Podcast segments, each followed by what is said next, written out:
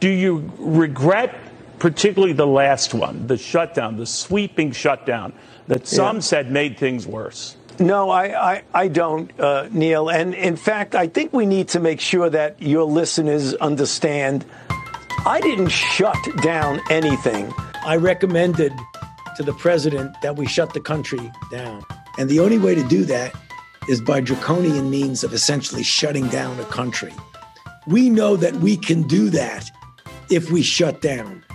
Well, I think one of the things you really need to do, to the extent that you can shut down mm. temporarily mm. the country, I think is important. Well, if I knew at the time that shutting down would have such a dramatic effect on controlling the spread, obviously we would have shut down earlier. There are those who say you shut down you destructive things by disrupting the economy, and others say, well, if you save so many infections by shutting down, why didn't you shut down two weeks earlier? But I don't regret saying that the only way we could have really stopped the explosion of infection was by essentially um, I want to say shutting down. I mean, essentially having the physical separation and the kinds of recommendations that we've made. You've been a big fan of Cuomo and the shutdown in New York. You've lauded New York for their policy. New York had the highest death rate in the world. How yeah. could we possibly be jumping up and down and saying,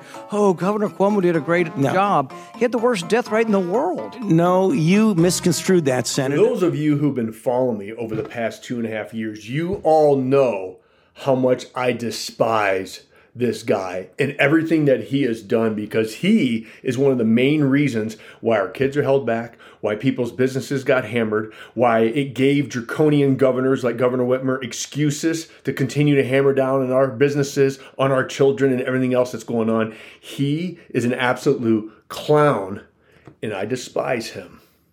I truly do. Folks, make sure that you're going out and voting because elections have consequences. That's one thing that we have learned over the past two and a half years.